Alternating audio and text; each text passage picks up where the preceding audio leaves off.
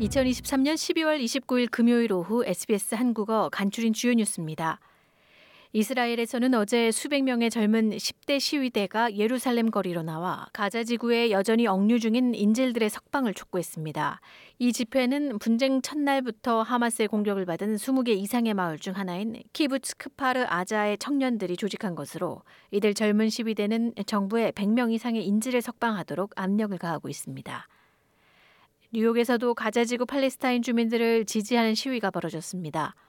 팔레스타인이 주도하는 공동체 조직인 우리의 일생 Within Our Lifetime이 조직한 이 시위대는 뉴욕의 맨하튼 도심에서 팔레스타인 국기를 흔들며 팔레스타인 주민들을 지지하는 구호를 외쳤습니다.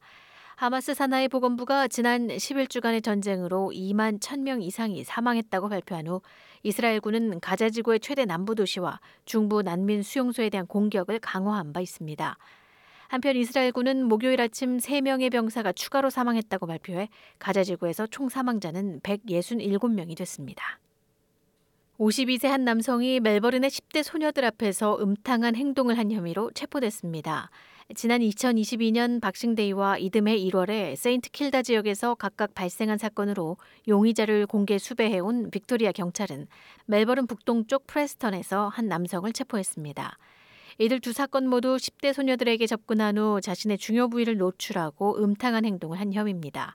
경찰은 멜버른 북동부 하이델베르크 하이츠의 한 주택을 급습해 여러 물건을 압수한 뒤 총 13건의 범죄 혐의로 기소된 이 남성을 체포했습니다.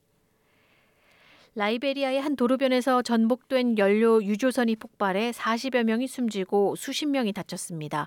당국에 따르면 이 폭발로 서아프리카 국가의 중앙에 위치한 토토타 마을에서 최소 83명이 부상을 입었습니다. 수십 명의 사람들이 전복된 유조선 주변에 모여 휘발유를 수거하다 변을 당한 것으로 알려졌습니다. 사고 현장 영상에는 폭발 전 유조선 옆으로 많은 인파가 몰렸고 폭발 직후 사람들이 불에 타고 연기가 자욱하게 피어오르는 등 참변이 그대로 담겼습니다. 당국은 시신이 심하게 불에 타고 부상자 수가 늘고 있어 정확한 사망자 수 집계가 어렵다고 밝혔습니다. 호주 전역의 2023년 휘발유 가격에 대한 NRMA 분석에 따르면 운전자들은 변동성이 큰 세계 유가 비용을 감당하고는 있지만 심각한 영향을 받지는 않은 것으로 분석됐습니다.